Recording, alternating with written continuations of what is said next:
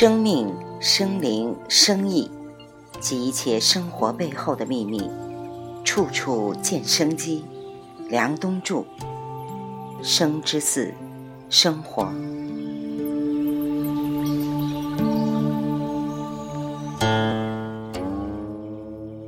说四十不惑，原来在你四十岁之前，晕晕乎乎、懵懵懂懂也是正常的。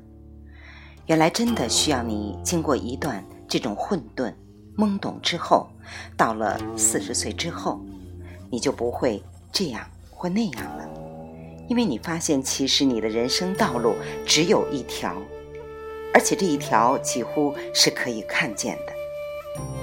这个事情很有趣，我现在处在一种过渡期，说的好听一点儿叫过渡期，说的不好听一点儿就是散漫期。但是我隐隐约约感受到了励志的重要性，我明显感觉到生命的自主意识和自由意识是非常重要的。这个意识就是你的一念，也就是你的发愿。但是，这个发愿又不是简单的说我要成为一个什么样的人，而是你这个愿是不是能够和一个巨大的能量体进行连接？你会发现，在成菩萨之前，所有的菩萨全都是有各种愿望的。为什么这些菩萨都要发愿，而且不退转，强调不要退出？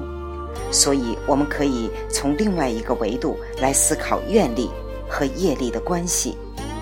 我们每个人是需要开始重新思考自己的定力和自己愿力的时候了。现在的中国，我觉得是意志取代随意，团结取代散漫的时刻。对于个人来说，一个个体，不管他多老。他都需要重新立下他的志向，永远重新出发，永远立下志向，就像褚时健一样，重新创业，就像本焕长老。本焕长老有一次去深圳，看到偌大一个深圳，居然没有一个寺庙，他都快九十岁的人了，决定发大慈悲，发大愿，要建一个寺庙。于是他开始化缘，通过各方的努力，终于在深圳的植物园找到一块地，修了很大很好的寺庙——弘法寺。说到此处，我想起一个故事。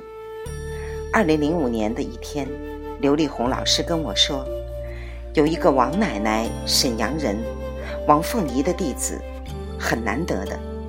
她虽然是一个没有什么文化的老太太，但是经常帮人家处理情感问题，梳理人们内心的郁结，能知道你现在怎样，未来怎样。很多人都跟他聊天唠嗑。我那时重新创业，就决定去跟他聊一聊。我人生唯一一次开那么长的长途车，冒着大雪到沈阳辽河边的一个养老院里面，见这个九十多岁的王奶奶。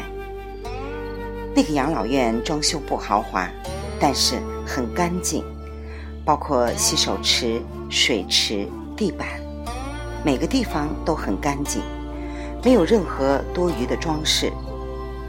我们穿过了万科的一个别墅群。和另外一个楼盘的别墅，来到这个养老院。这个老奶奶很有智慧，就跟我讲了很多。她一看我就讲我大概什么样子，讲到夫妻关系，讲到我以前的状态。我觉得也没什么神秘的，可能任何一个老年人看多了之后，自然而然就会知道，像我这样的年轻人现在大概。处在什么状况？大概会得什么病？大概会和老婆怎么样？大概将来工作会怎么样？他讲的蛮准的。那时候我很年轻，三十二三岁，他也不认识我，不知道我是谁。那时他说：“你到三十六岁的时候，你会站在一个房间里面，跟整个屋子的人讲话，所有的人都在听你讲话，我也没说什么。后来反倒是旁边的一个人给我讲起了这个王奶奶的故事，我印象很深刻。王奶奶是一个孤寡老人，大概在八十八九岁的时候，有一次在沈阳郊区捡垃圾，突然想到自己老了。也不知道怎么办，然后就想到还有很多跟他一样的孤寡老人，不知道该怎么办，就立志办一个养老院。你能想象吗？一个捡垃圾的老太太想办一个养老院，她就一个人跑到沈阳市民政局去申办，结果居然不知道什么原因，就让她申办下来了。他到处去找一些人说：“我要干这个。”刚开始找一块荒地搭了几个茅草棚，也没有产权。后来有人看他们老人不容易，就有人捐了一些砖头，有一些人捐了一些水泥，有些人来当义工，就盖了几间房。再后来有越来越多的老年人来，有些人又给了一些钱，慢慢的这个养老院就建成了规模，成为一个挺有意思的养老院。后来村里提出这样产权不清楚也很麻烦，让他们干脆把它买下来吧，因为是连房子带地，很大的一片，要花个一两百万。王奶奶就说：“我们这些人都是孤寡老人，我们哪有钱？但是想干这个事儿，总有一些人愿意帮忙。于是就有人捐了钱，有人借了一些钱，又跟银行贷了一些款。”把这一块地买了下来，养老院就合法化了。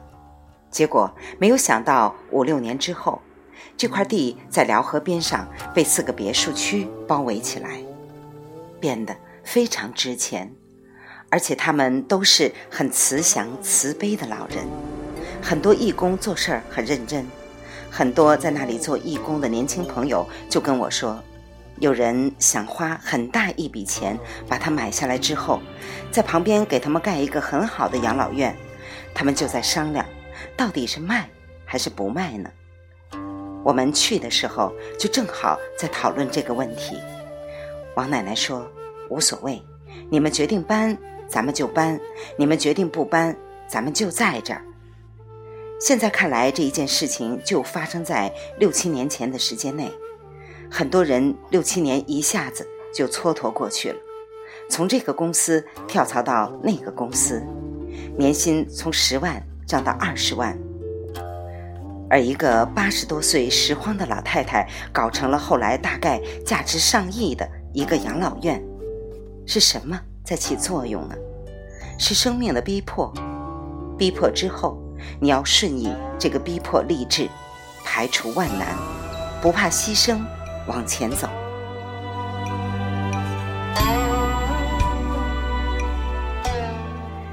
我们今天看到的中国国防工业打下的底子，其实是在最困难的时候打下的。我们今天的重工业、核工业，甚至铁路这些可以向全世界输出不多的几样东西，都是在最艰苦的时候打下的底子，甚至。我们今天巨大的消费力，都是在最艰苦的时候出生的那一帮人拉动的。六七十年代出生的那一批人都不知道是怎么被养大的，就是一股坚强的意志。我妈妈就是这样，她是一个很有意思的人，没有学过汉语拼音，在她还有半年时间就要退休的时候，单位要上系统，因为他是单位的。会计科科长，于是就带着几个年轻人跑到电器城去穿硬件软件，就不停的问，生生的把单位的财务系统搭建起来。因为要输入资料，他也不会拼音。那个时候我高三，有一天晚上，我起来喝水，突然看见我妈坐在那儿。我说：“你干嘛呢？”他说：“我在背五笔字形。”他现在还在家里炒股，炒股的时候，电脑软件、QQ 群、微信群各种账号登录着，央广新闻开着，还几个屏，iPad 炒股，跟我一 PK，发现他的投资回报今年跑赢了我，也跑赢了大市。原因就是他想学习，一个人折腾想努力，真是一件让人觉得很有意思的一件事。我妈的妈也是一个瑰宝，九十多岁的老太太，觉得自己如果依靠六七十岁的儿女不是个办法，儿女也老了嘛，所以老太太把我跟徐文斌老师讲的《黄帝内经》的那本书拿来抄一遍，写读书笔记，照里面讲的。自己在家里面练，用各种的导引，各种的敲六字诀，敲胆经。他已经有五年没感冒过了。他们生命的意志太顽强了。所以，你只要立志做这个事儿，而且立下了志向，再晚也不会晚。社会马上进入全面老龄化。像我们这代人一定要有充分的意识，我们很有可能在六七十岁的时候还要重新再创业，要有一股精气神儿，不能垮，不能散，得捏住。说到这儿，我想起了我的舅公，老先生最后也快九十岁才过世，他的心脏不好，搭了几个支架，腰间椎盘突出，做了好几次手术了。医生说：“你得走路。”他生生的在八十五岁的时候坚持每天走八千步。我是从二十岁大学刚刚入学的时候就陪他走路，走到三四十岁，都从百度副总裁下来了，看着他每天还坚持走那几千步，最冷天都走路，穿着几件棉大衣，只要决定了去走。他就去走，他也未必有多享受这个走路，但是他身上就是有这股劲儿。还是那句话，下定决心，排除万难，不怕牺牲，争取胜利。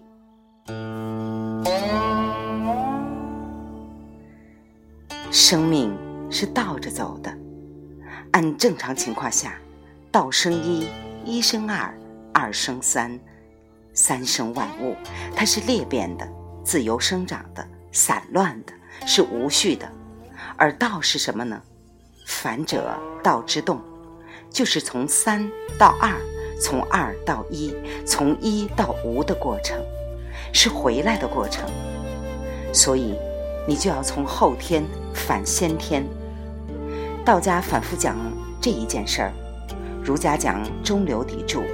讲明知不可为而为之，讲事不可不弘毅。其实生机就是那样一个对抗地心引力、对抗伤的耗散、对抗无序的意志。这意志从哪里来？从决定中来，从愿力中来。今天我们面临的时代，就是要重新立回这个志向。